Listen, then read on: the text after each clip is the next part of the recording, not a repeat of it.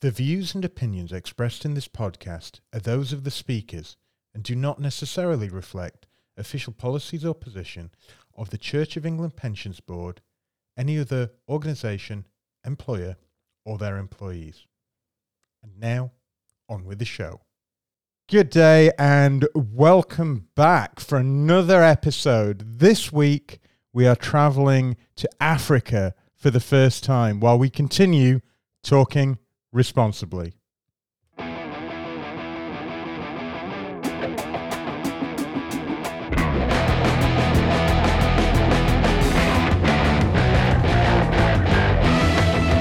And welcome to Talking Responsibly, the rock and roller's guide to responsible investment. Thank you for joining us again. As usual, I am accompanied by my fantastic co host, Adam Matthews. Uh, Adam, welcome, sir. How are you today? I'm doing very well, David. Very well. And how are you doing? You look a bit under the weather. I'm I'm a bit peaky, mate. Yeah, I'm I'm I'm I've got a bit of a cold, not COVID, definitely a cold. Um, but uh, that's so few colds over the last eighteen months. I don't know what to do with myself. I feel like You've I feel very brave to do I, I am brave. I think what I need is uh, I, I need like a badge saying uh, what a brave little boy I am uh, as a soldier because everyone knows how, how terrible man flu is. People talk about COVID, but man flu, oh, terrible. Anyway. Well, we've got we've got a packed uh, a packed schedule uh, today, uh, and we have two count them two fantastic guests. So I'm going to uh, give you the bios for both of them, and then uh, join them in. So first we have uh, Nazmeera uh, Moola. Now Nazmeera is head of the uh, South African investments at 91. Uh, she works across the South Africa and Africa investments teams to ensure that we continue to have uh, a uh, that they continue to have a competitive investment performance. Prior to this, uh, she was co-head at uh, South Africa and Africa uh, fixed income team. Uh, has also covered the macro economy in South Africa and other emerging markets since 2000, including stints at Macquarie and Merrill Lynch. Uh, remit includes Emerging Africa Infrastructure Fund, which provides debt financing for projects across Africa, as well as working across the broader sustainability initiatives at 91, including the implementation of the company's commitment to net zero. Now, we also have Victoria Barron. Uh, Victoria um, joined the uh, BT pen- pension scheme uh, as head of sustainable investments in June 2020. And uh, she leads the scheme's stewardship and sustainable investment strategy. Uh, prior to joining that, she was at Newton Investment Management as a responsible investment analyst and has worked for Hermes EOS, uh, the FTSE Group, and CCLA Investment Management. Goodness me. Uh, she currently chairs the ASCOR project.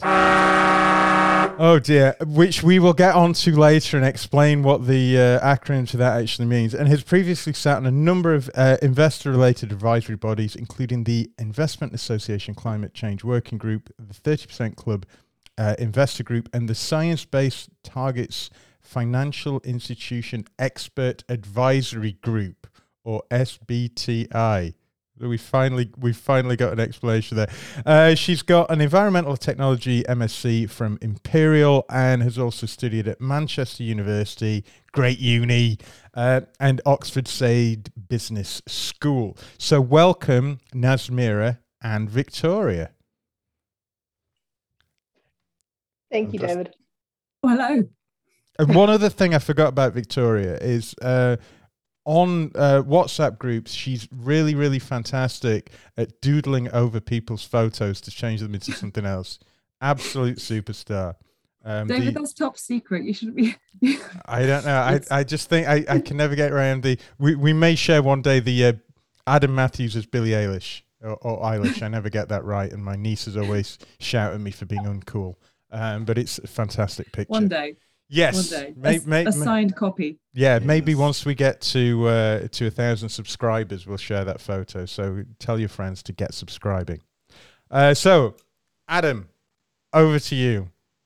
Yeah, well, I'm actually delighted to have Nazmeera and Victoria join us, and um, I think the linkages with the work that we're doing together will sort of become apparent as we sort of go through the discussion. But what particularly stimulated um, the desire to have an episode of, of the podcast on on this issue really was a, a initially a posting from um, this, the chief executive of, of 91 which was really quite challenging. And I, I posted i sort of reposted it on linkedin because i just thought it was brilliantly written. And it just sort of said look what what are we trying to do in terms of supporting the transition in, in emerging economies like south africa? How are we actually really getting change on the ground to support governments. They've got challenging um, environments in terms of their, their existing energy infrastructure.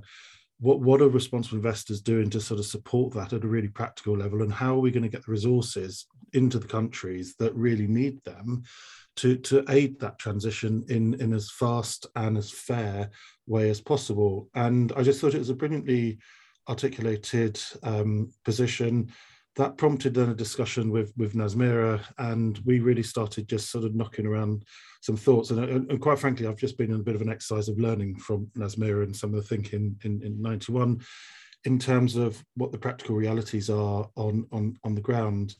And we've talked previously on the podcast about South Africa. Um, we've talked in, with Mark Cutifani and sort of the realities of mining in that country um, and how we can sort of transition the mining sector, which obviously produces some of the, um, well, produces thermal coal that's used within the energy infrastructure within South Africa. He's acutely conscious as a CEO operating in that country about the need to transition his assets in a, in a just way. And then how does that link to the National Transition Plan of South Africa? And I've sort of a genuine concern around the sort of the the actions that some companies are starting to take with good in, with with the right intention, but very much as a result of the pressure coming from shareholders to see them addressing their their emissions profile and and and as a result of that, some of them are starting to sell off assets. And it sort of posed a question of of are we seeing unintended consequences? And is there a better path here where actually we could acknowledge potentially that these assets that are carbon intensive at the moment, that are producing um, coal that's going into an infrastructure that at present is dependent on coal, um, but actually is there a way of sort of bringing together the different parts of, of the system in finance here to be a bit more constructive and practical and that's really stimulated a conversation with Nazmeera. And, and I was keen to have you on the podcast, really, to sort of hear your thoughts and perhaps share that with the responsible investment community that I know listens to this podcast. Um, and then have a discussion around the role of, of how we look at sovereign bonds. Um, and that links, I think, to the work that Victoria is doing as chair of the ASCOR project that she um, will be able to explain in due course. So, Nazmeera, really, just sort of over to you, really. How, how do you sort of see the landscape at the moment? Thanks, Adam. Um, I was honored to be invited onto the call. Um, I didn't expect David to spend half of it picking on Victoria, but um, I'm very honored to be here today. So I think the conversation we've been having started from a very practical bent in terms of dealing with the electricity utility in South Africa. So Eskom, which is South Africa's electricity producer, owned by the government, has probably the most carbon intensive electricity in the world.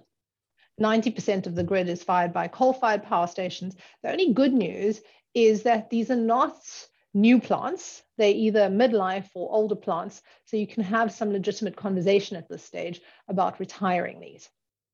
And that's what the government has finally, after several years, gotten around to doing. So the good news is that the cabinet this week passed the updated NDC, which sees South Africa aligned somewhere between a one and a half and two degree world. It's not quite at one and a half, but it's somewhere in between. Which you know, from from a emerging, yeah, exactly. I, I mean, I think it's a great step. Now we need to like translate it into things actually happening. But one of the things we realized in this is that when you're thinking about um, decarbonizing in middle income countries, it's a very different conversation to building clean infrastructure in low income countries. And a lot of the debates around um, financing emerging market transitions seems to be centered around how do you build that new infrastructure that's green and clean. And that's really important. But a lot of the, I mean, if I look at some of the initiatives going on at the moment, um, th- that's their focus. Private markets, project finance, unblocking those, And nobody's really thinking about how do you use public markets to um, to build new infrastructure, but also decarbonize existing infrastructure. Mm-hmm. And, and in that, what you need to think about is how are pension funds, how are you guys going to measure this? Because if the only measurement you're looking at is um, carbon intensity, it, it's very difficult to think in terms of transition if your portfolio metric is I, I, I, want a portfolio that's not very high in carbon emissions at this point in time, um, because that doesn't lend you to supporting Eskom's transition. That led, leads you to US tech. So yeah. I've covered quite a few things there, but I, I, think that gives you an overarching view of where um, what, what I'm trying to grapple with at this point. Yeah, so so I mean, I think that's the practical challenge I, I feel very much to the peers that we're we're working with, which are sort of setting commitments as pension funds to be net zero, but actually is that are those commitments ones that can drive the transition rather than simply wash assets out? And then I suppose how does that link to the way that we also look at our sovereign debt and, and connect to the sort of interventions we're sort of get, getting from companies in which we're shareholders also and and their relationship with that path of a transition of a country like South Africa. And and I think sort of feel that there needs to be a greater focus amongst us on on how we can sort of practically do this. Um, and I think really there's some of the conversations that one hopes will happen um, around COP, but sort of post it really to sort of perhaps develop a different approach here.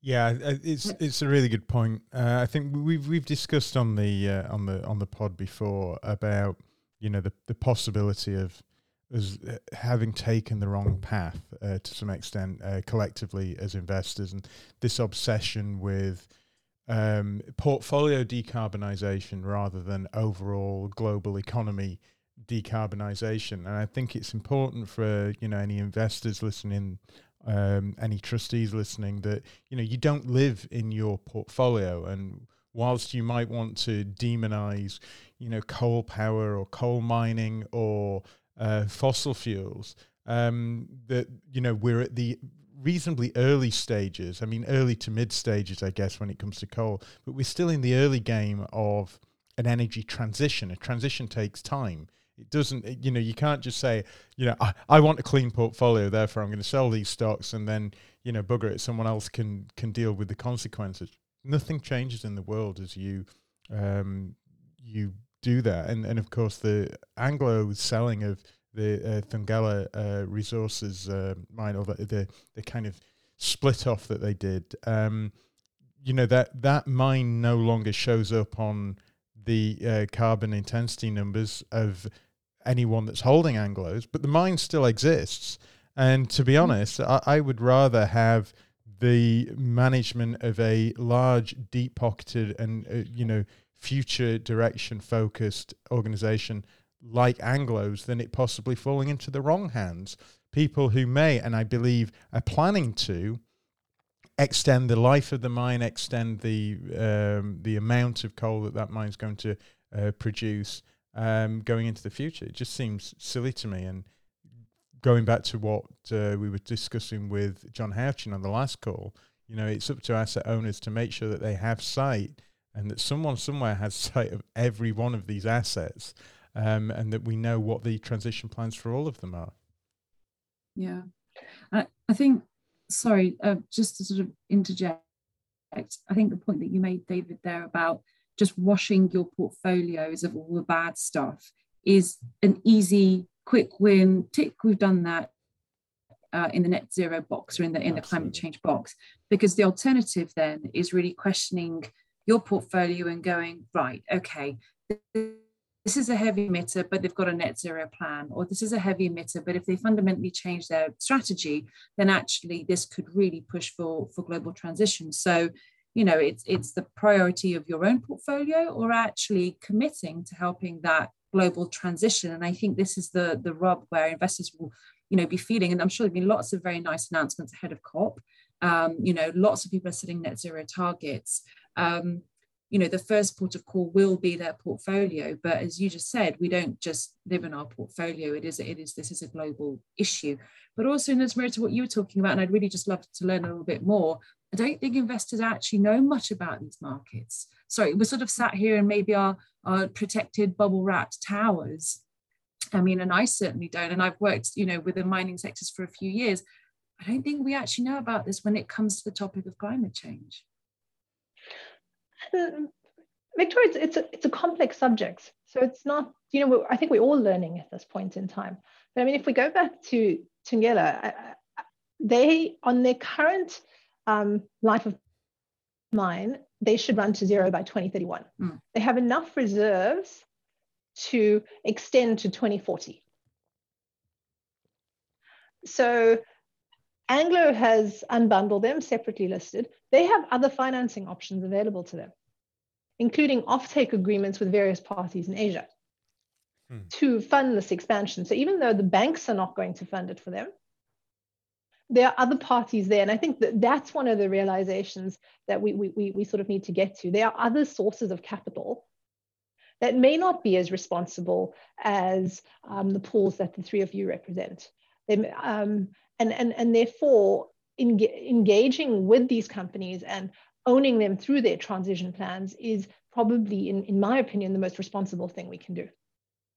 So that I think that phrase you just used, owning them through their transition plans, I think that's that's the key thing that we're not necessarily. I think we're supporting them, but being willing to own difficult assets through their transition plans, as you've just put it, I think is actually a really powerful challenge to mm. rethink the basis upon which we do that and how you can be assured that they're able that the transition plan is credible. But i think it's mm-hmm. also the linkage because i think the only way you could legitimately do that is that you've got the certainty that that asset being run to that original timeline or even reduced is clearly demarked because it's con- contributing to Eskom which has a transition plan as well that we have confidence in that potentially could be sped up that there's an appropriate relationship with that transition plan that is ensuring that the workforces and the communities that are dependent on the, those mines are transitioned as well um, and not simply left stranded and at the same time that Eskom's transition plan is very much underpinned and in line with the ambition of the, the, the nationally determined contribution South Africa has just set out and it's realistic. I'm also conscious that companies like Anglo that are operating operating in a number of other sort of production of mine sites which are producing other metals and minerals, etc., that that are also going to need to get their scope one and two emissions down and therefore need Eskom to transition. So there's an interconnectedness across the sort of economy of all the other companies that are setting targets. And then I suppose it's also how do you look at the sovereign bond of a country like South Africa or the transition finance that they need to unlock I think, the the transition paths um, for their NDCs um, to be sort of made a reality. I think these are the sort of the puzzle pieces that are, are there, but I don't feel there's an interconnectedness. I, I don't know, Nazmeera, how you sort of see that landscape and how we can get from where we are to where we potentially need to be. I'm just going to jump in there, Adam um, because I, I, I, want Eskom and NDCs. I know what NDCs are, but I've no idea what I, Eskom I said is. NDCs. I said nationally determined contributions. Great. Right? Eskom. I said it correctly. He did. There, there was point he did Eskom. Um, I've I've heard that mentioned a couple of times, and I don't know what that means. I'm going to leave it Nazmeera to. Great, Nazmeera, over to you. Eskom is the electricity utility in South Africa, and to be quite honest, I I, I that's that's fine. If I it's just to Google if, this, if so it's just a given name. Afrikaans word. No, you, you, you, gave me the challenge. Here's the challenge. Let me try and pronounce it now. Elektrisiteitsvoorsieningskommissie. Okay, so that's an a, an Afrikaans word then. I think we'll, we'll definitely stick with Eskom. you can go next, otherwise. Good. So, Nazmeera, over to you. Um,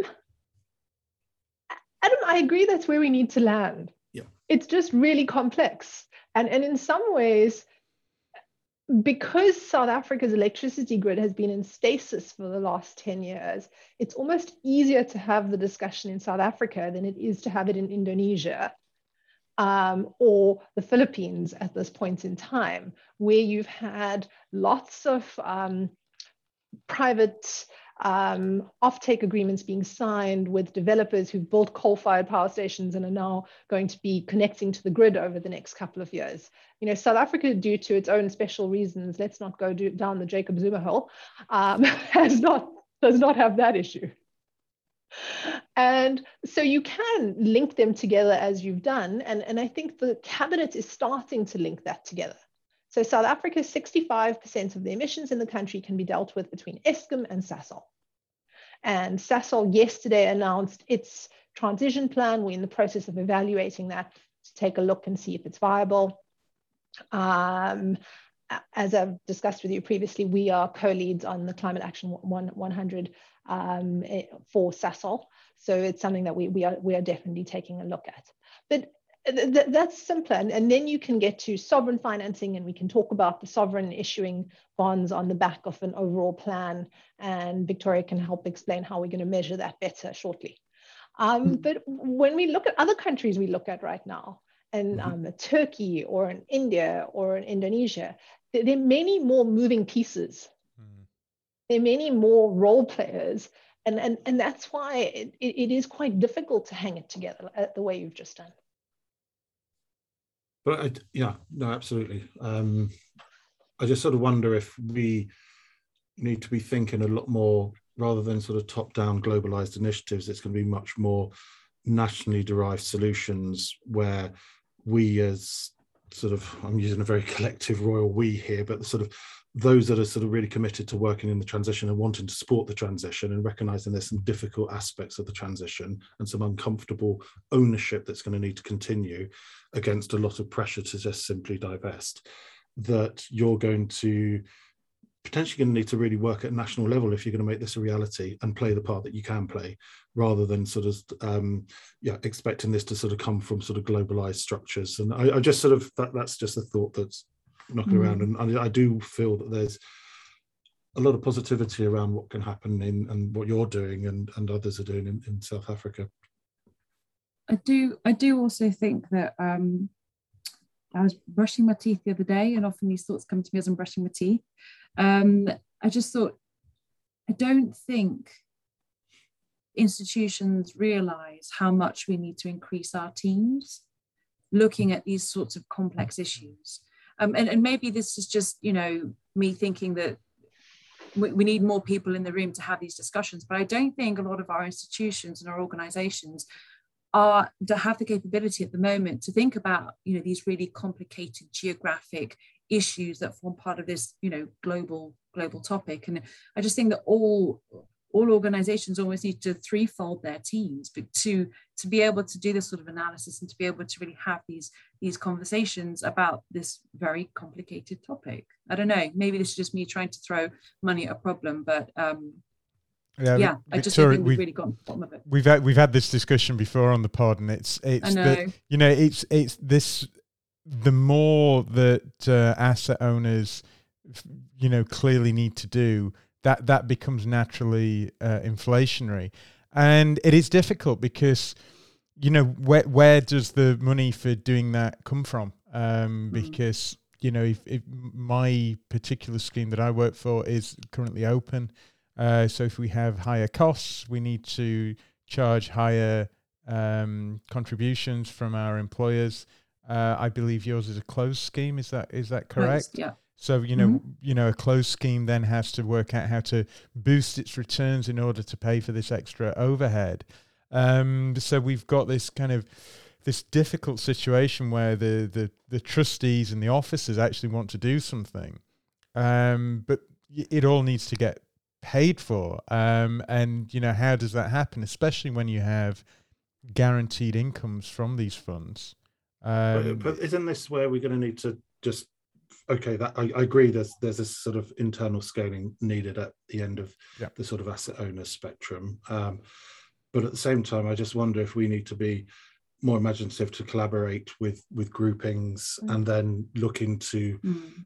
end fund managers that do have that experience. And obviously, here we have an example of one um, where they're, they're immersed within the realities of of the country. But I think it's almost like a consciousness thing that we need to think okay, I'm willing to work with a group that's going to be working within a country um, to sort of really support that transition plan. And I just wonder if there's some thinking to be done at, at that end of the spectrum and, and gaining comfort and, and yeah.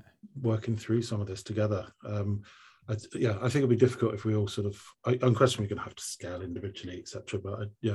Well, there's there's, there's also. I mean, not not calling anyone out, but you know, I'm sure that there are funds that listen to this Do that this, yeah. aren't currently involved in anything, um, and that you know that this is going is going to have to be a joint effort, and it can't just be Adam Matthews and Faith Ward and you know the the, the you know the names that seem to do everything um, that everyone's going to have to put a bit of effort in uh, as a as a asset owner community. Um, and you know, we're not necessarily seeing that from everyone uh, in every but nation. I think it goes back to sort of a point that we've all sort of made earlier, which is thinking, you know, it isn't just about just you know washing your portfolio, but having those complicated conversations with your fund managers, with very experienced people like Ms. Nazmeera um, who know the realities on the ground and, and, and doing what she said, which is, you know, staying with the companies that are working through their transition and having the, um, I guess, the, the commitment to doing that. That requires a little bit of, you know, not a little bit, quite a lot of backbone and reasoning and internal discussion. Um, but, you know, as a trustee, as an asset owner, um, you need to be open to having those conversations and then you know turning and looking do you know is there eskom in the portfolio you know is there Sasol how do we deal with that? And and how can our fund managers help us with that? Absolutely. I think the more we can leverage off initiatives that um, provide the assessments. So for example right now it's really difficult to get easy information on the quality of ndcs that we're seeing from countries. So the more that information is easily available, the more we get information on individual company transition plans. And, and you know, I think it's going to take a few years, but I mean, if you, Adam, the work you, you're doing with TPI is, is exactly to that latter point is as that, as, as that becomes more readily available, I think it becomes easier to, to, to do this much more complex thing um, without, you know, massive teams. So th- that's what one thing. I mean, I think the other thing though is emerging market specialists, companies that I'm, I'm not trying to sell my business here, but always dangerous when you start getting down this road. But, but people who have, um, you know, a, a, a number of individuals operating in countries and see it from a number of different angles. You know, so we have equity funds, we have debt funds, we have credit funds, um, in Africa, we have infrastructure, private infrastructure funds funded by various European Union governments. You, you, you get to know the spaces a, a, lot more deeply. So if you're going to talk to a house with a lot of emerging market experience about Indonesia versus someone who has a much shorter tenor, you, you, you're going to get a different assessment. Mm-hmm. What, what role do you see, though, perhaps for the international development banks or, or the, the World Bank and, and the, the, regional development banks in terms of equally playing a role there to enable um, sort of investors to come in? Because I, I, just there's a sort of open question. I know others have sort of said about whether we need to repurpose these entities much more proactively to be opening up um, the, the, the, space and acting almost as an outrider. But I, I don't know to what extent you think that that's a role that needs to be reshaped pretty rapidly. I think they they can play a really important role um, in, in, in several different ways. One is um, boosting, continuing to boost the pipeline. And, and I think they, they should look to include more private sector participation in projects that they develop um, much more than they do currently. Um, so I think the work they do in terms of regulatory environments in emerging markets, project preparation, all are really important and we need to scale that up, do a lot more of that. So, so that's one angle. Um, the other angle is there's a lot of discussion from um, asset managers around the multilaterals providing first loss for funds.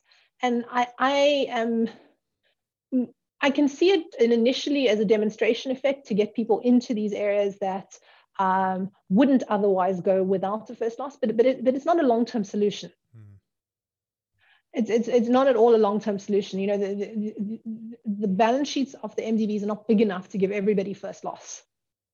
So it, it, it, it needs to be a case of maybe there's an initial fund for demonstration benefits, but thereafter, these funds need to be able to stand on their own. And actually, the returns that you see are quite solid. The risk adjusted returns make sense. It's just that the perceived risk mm. for many of these markets is much higher than the realized risk. And it's bridging that gap that I think maybe the MDBs can play some role. Yeah, there's there's a real lack of understanding, I think, about you know what what Africa looks like. I was discussing this on a call. I blame uh, I blame Comic Relief actually, um, and I blame um, Live Aid's "Do They Know It's Christmas," which comes around every year uh, on the on the uh, on the Christmas playlists and um, portrays Africans as you know uh, starving children that that uh, need looking after and need charity. And you know a lot of what we see of Africa uh, is um, you know people living in very rural communities with not much in the terms of uh, in terms of material goods and things like that uh, poverty and stuff. And then what we're not looking at is you know vibrant communities like uh, Accra and uh, you know Cape Town and things like that. You know, there's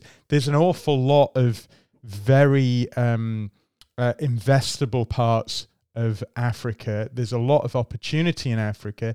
There's massive amounts of population growth in Africa. So somewhere that's going to see a lot of economic growth uh, over the coming, you know, 20, 30 years is uh, is Africa, um, and that will require lots and lots of um, lots and lots of infrastructure investments. There's lots of returns to be made there, but people are scared. Um, one group that don't appear to be scared are the, the Chinese government, who um, are uh, coming in with massive infrastructure projects, massive amounts of funding. And whilst uh, we Europeans sit on the sidelines, the uh, the, the the Chinese are, are, making the investments and taking the future investment returns that we could maybe be uh, be part of. Um, and I think it's it's really short sighted. And you know, given European involvement in many countries uh, over uh, a, a, an extended period of time, let's say, um, you know, we should know them better than anyone else and be able to uh, invest as partners uh, you know, in, in a different way to as we did as, you know, colonial powers years ago. Yes. That's, anyway, you, have yep. No, anyway, yeah. Uh, so edu- more education, and for education tools, we we will put some uh, tools and papers and stuff from ninety one in the show notes, and you know any listeners that want to learn about investing in Africa, um, we'll we'll put the links, and I'm sure they'll uh, link up with uh, Nazmeera online. We're going to leave the program for just a few moments for Rory Sullivan with Book of the Week. We will be back with Nazmeera and Victoria in just a moment.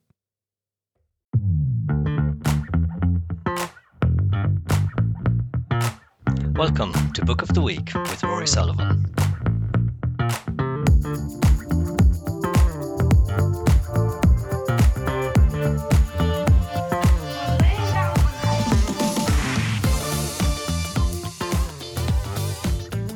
Hi, this week's book review is The Key Man by Simon Clark and Will Louche, or Will Lausch, who knows. Anyway, the book is the story of Arif Naqvi, the founder of private equity firm Abraaj, a firm that was hailed as being one of the, the great responsible investment firms and providers of impact investment. Um, Naqvi, I presume that's how one, one pronounces his name, positioned himself as, as a, as a visionary, as an individual who would enable people to, to both make impact investments, make money, and do good. It was a seductive narrative. Everybody, by everybody, I mean the great and the good who know very little about this field, was seduced positions on UN organizations, um, some sort of position with Interpol, um, endorsed by um, many of the responsible investment community, um, including a number who get named in the book. Um, it seemed like a man who was offering everything we wanted impact and money in one. It came crashing down. unsurprisingly. Um, in 2019, he was arrested um, for fraud and racketeering. Um, I believe he is still awaiting trial, so I probably can't say too much more about that. But but what does it tell us? It it tells us five things. So, so this week this week's review is really five lessons. One, beware of fairy tales. They're fairy tales for a reason. Two, don't be seduced by the great and the good, and don't be seduced by the endorsement of the great and good. As we've seen in other high profile failures recently, most obviously Theranos, um, having big names, famous people on your board or on your advisory committee is no guarantee that the underlying business or the underlying activity has any merit. Third, um, if something sounds too good to be true, probably is.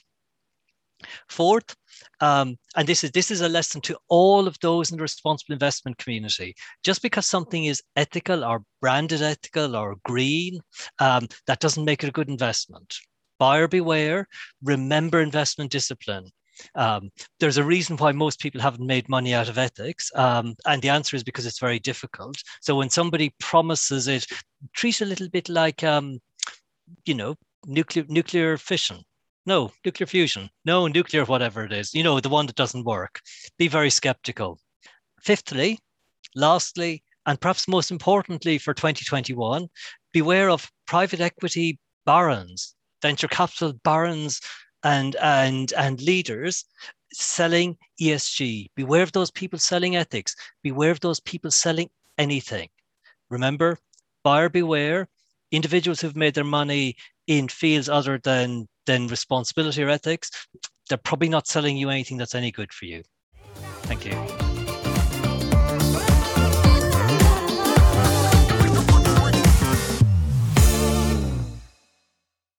I'm going to ask um, Victoria because we've been we've been chatting away, and I dropped a acronym earlier in the program, and that acronym was ASCOR, A S C O R.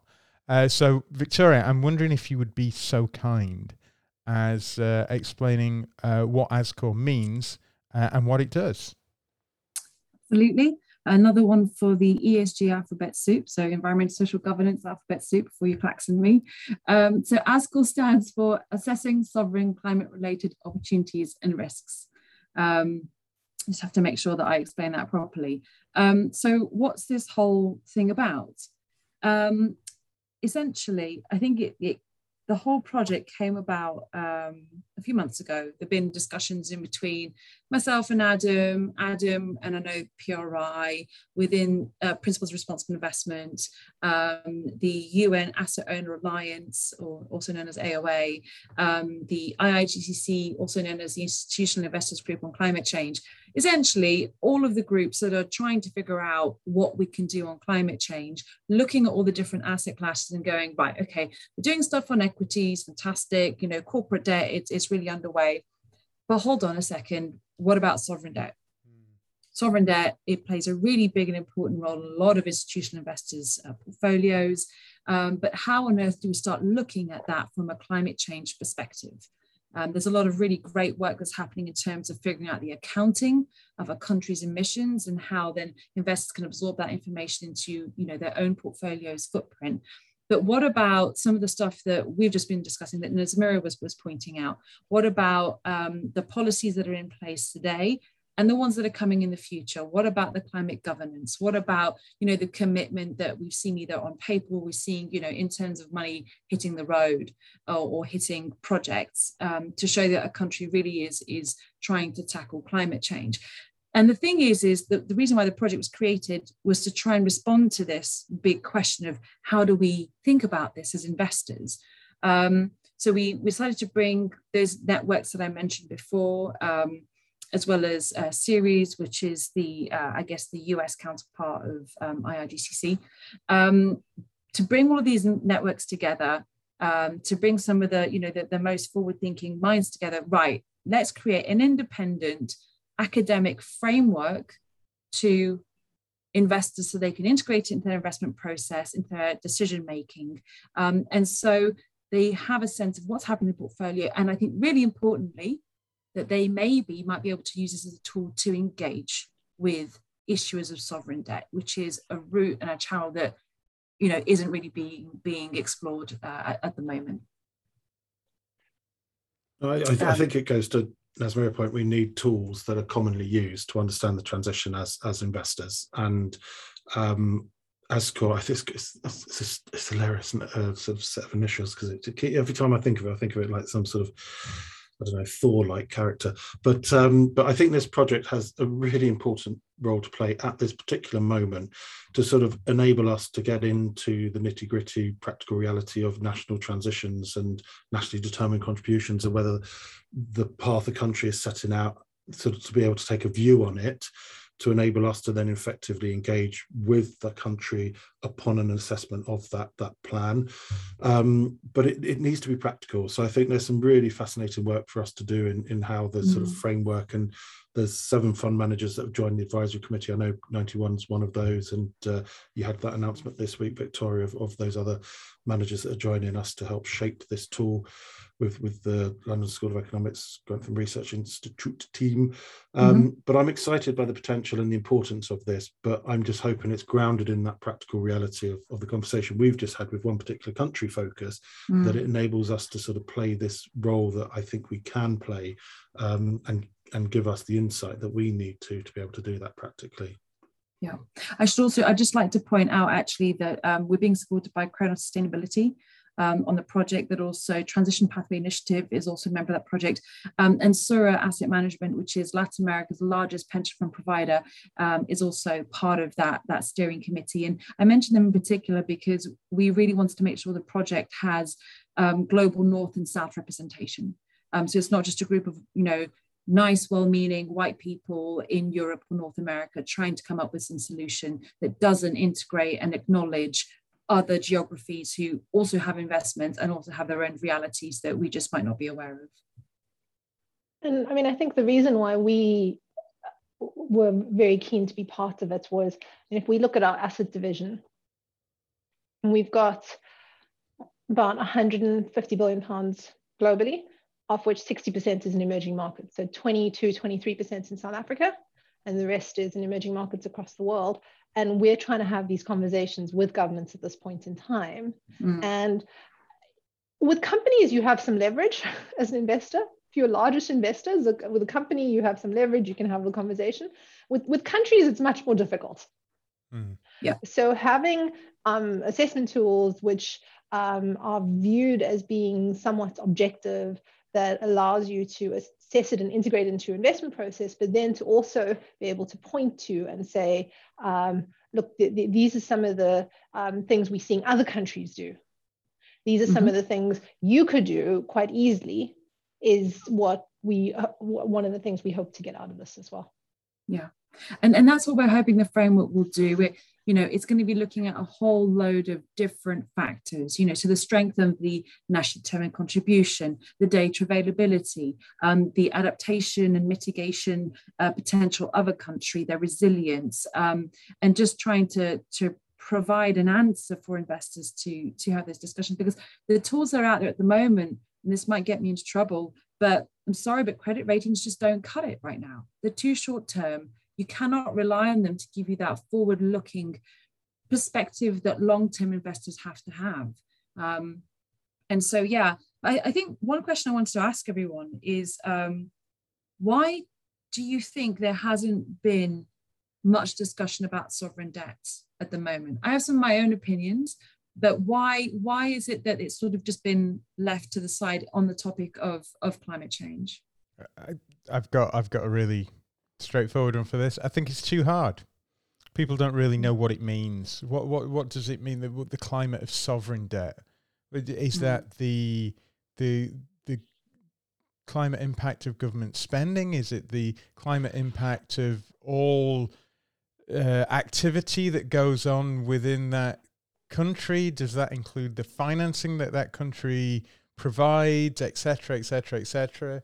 And then you get onto the issues of you know, potentially double counting, triple counting, quadruple counting, especially on a scope three basis where things are, you know, double counted or triple counted anyway. You then put your sovereigns on. So, um, you know, you can double, double count uh, and so on and so forth. So pe- people just say we'll leave that till later. We'll do the easy stuff first. Easy. I'm thinking companies are slightly easier, and I think people have just been putting it off. And now something's come on and said, "Yeah, we're going to tackle this." Does it? Any I was I was just going to sort of verbally praxing yeah. you um, to to ask maybe if you explain what scope three means. Oh, um, yes. So um, we have discussed this before, but there's there's three different uh, scopes of carbon uh, measurement. Uh, scopes one, scope two, and scope three. So, on a very basic sense, I think scope one is the carbon that you emit in the course of your business. Scope two is the upstream uh, carbon, so the the stuff that's emitted um, in helping the products of your business before they get to you. So that's the powering your business and the raw materials uh, extraction. And scope three is what we call a downstream carbon. So that is the carbon impact of um, of the activities of your business. So if you're a, a an oil company or a coal miner, um, your carbon emissions can be quite low on a scope one two basis because that's your production but the usage of your product comes under scope three, and that's quite big. Now, as a, a when I talk about double counting, if you're a, a if you're a petrol manufacturer and you're a car manufacturer, you know who do you apply those scope three emissions to? Um, if you have a, a, portfolio of two companies, one makes petrol, one makes cars. Um, your scope three is the petrol that's produced goes to the petrol company, but the petrol that's burned also goes to the car company. So you've got a, a potential double counting there, and that's where the accounting for carbon gets difficult.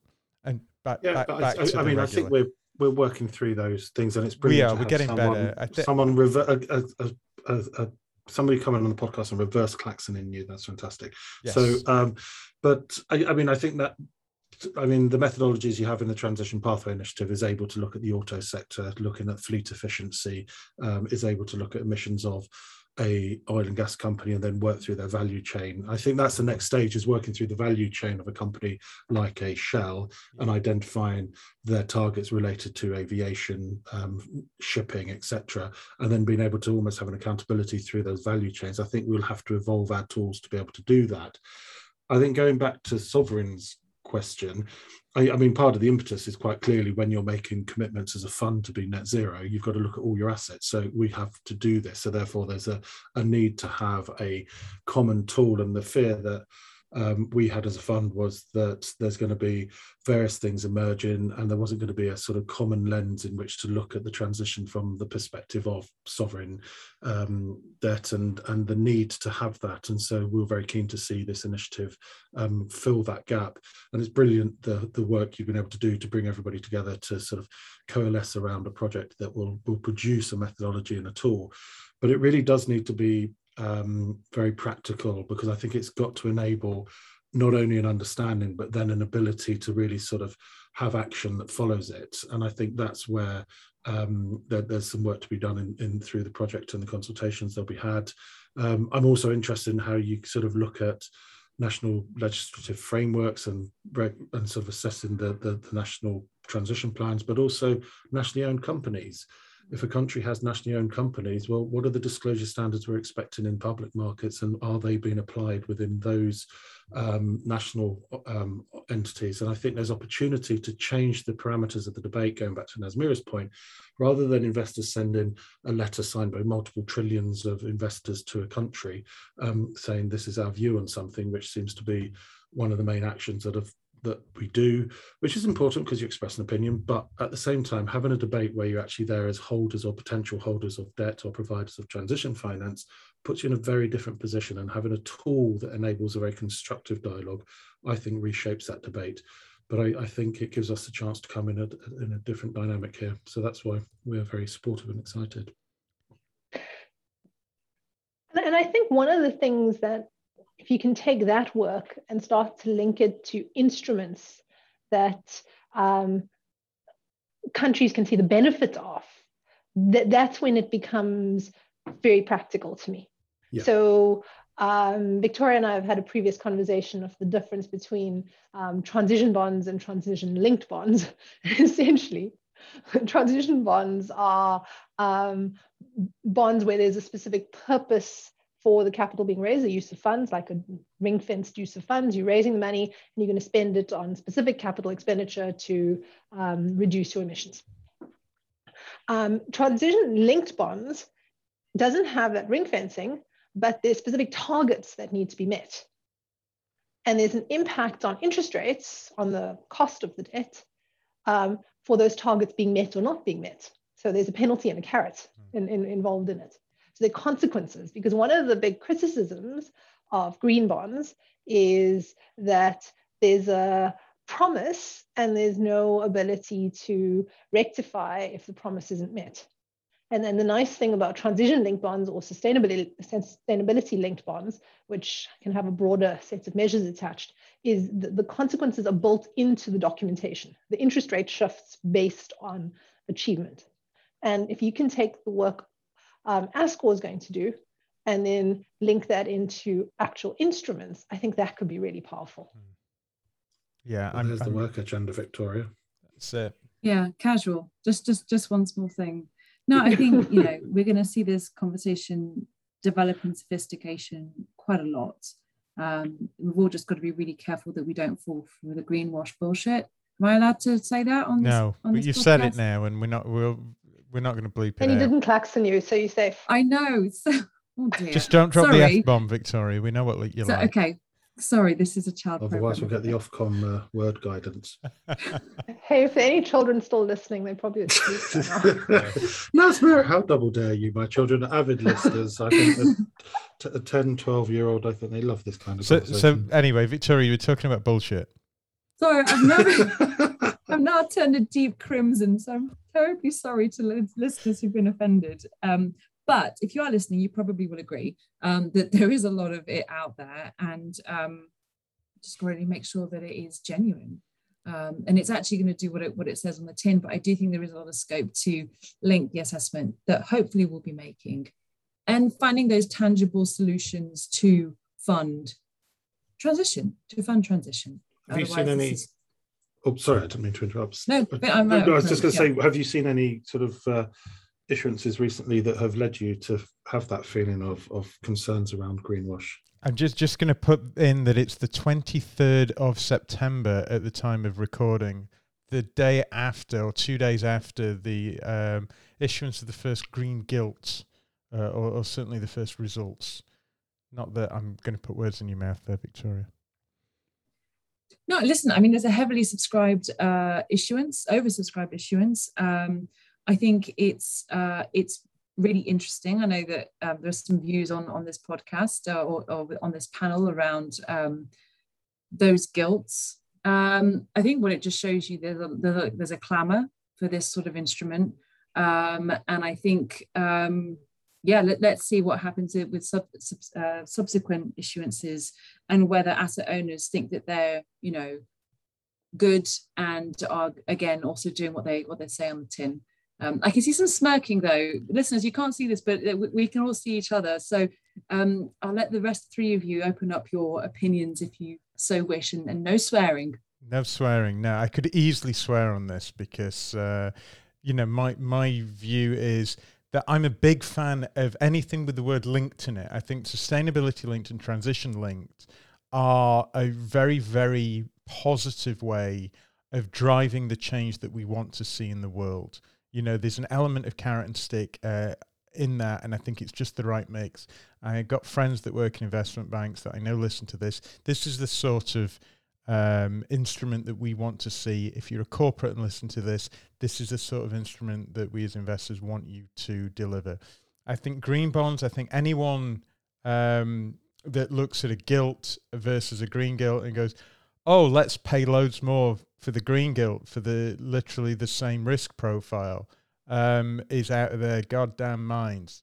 Uh, I think there's one thing saying we want to support green projects. I think yes, but the the green gilt. What I want to see from the UK government is uh, investments along the lines of um, their NDCs. I want to see Paris aligned NDCs, investments aligned with that, and therefore every gilt should be a green gilt because we shouldn't be funding uh, things through our government that are you know way off the uh, the the 1.5 or 2 degree scenarios um, so I, I think it's um, I think it's a bit disingenuous to be absolutely honest. Um, there's no linking, there's no penalties, um, and gilt money is fungible.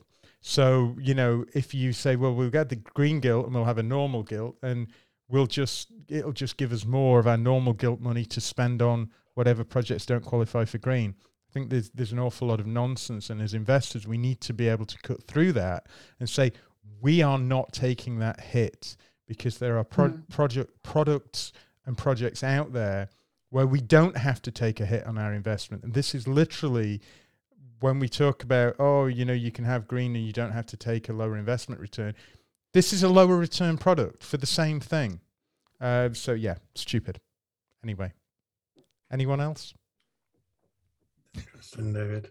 I I I I just think that we through tools like ASCOR will reshape the debate of what we think is credible um, and what we will need to be able to play the the role of financing that we can. And I think that that um, you'll see that. And, and there are efforts underway with the different sort of collaborations working in the space that sort of are evolving definitions. But I, I think ultimately it's about transition and driving that. And uh, yeah, hundred percent. Um, yeah, I, I think I can probably say that we weren't prepared to pay over the gilt's fair value. Um, so we watched it. We were hopeful. We watched it. There was a finger hovering over a mouse somewhere amongst my colleagues, but we just looked at the numbers and it. Um, we were very excited by it, but it just we just couldn't do it this time. Yeah, yeah. Uh, Nazmeera, any last comments on that? Because I'm going to have to ring the gong soon. So I, I, I don't have last comments on green bonds, but maybe last comments on our overall discussion is that I think if we're going to think about um, mobilizing capital to help transition emerging markets, we need to focus on more than just private markets. We need mm-hmm. to focus on the public markets with the sort of instruments we're now all talking about. We need to make sure that the big asset owners in the world can invest in these transitions, which means the measures that are used to assess um, these portfolios and their commitment to decarbonization need to move beyond carbon intensity.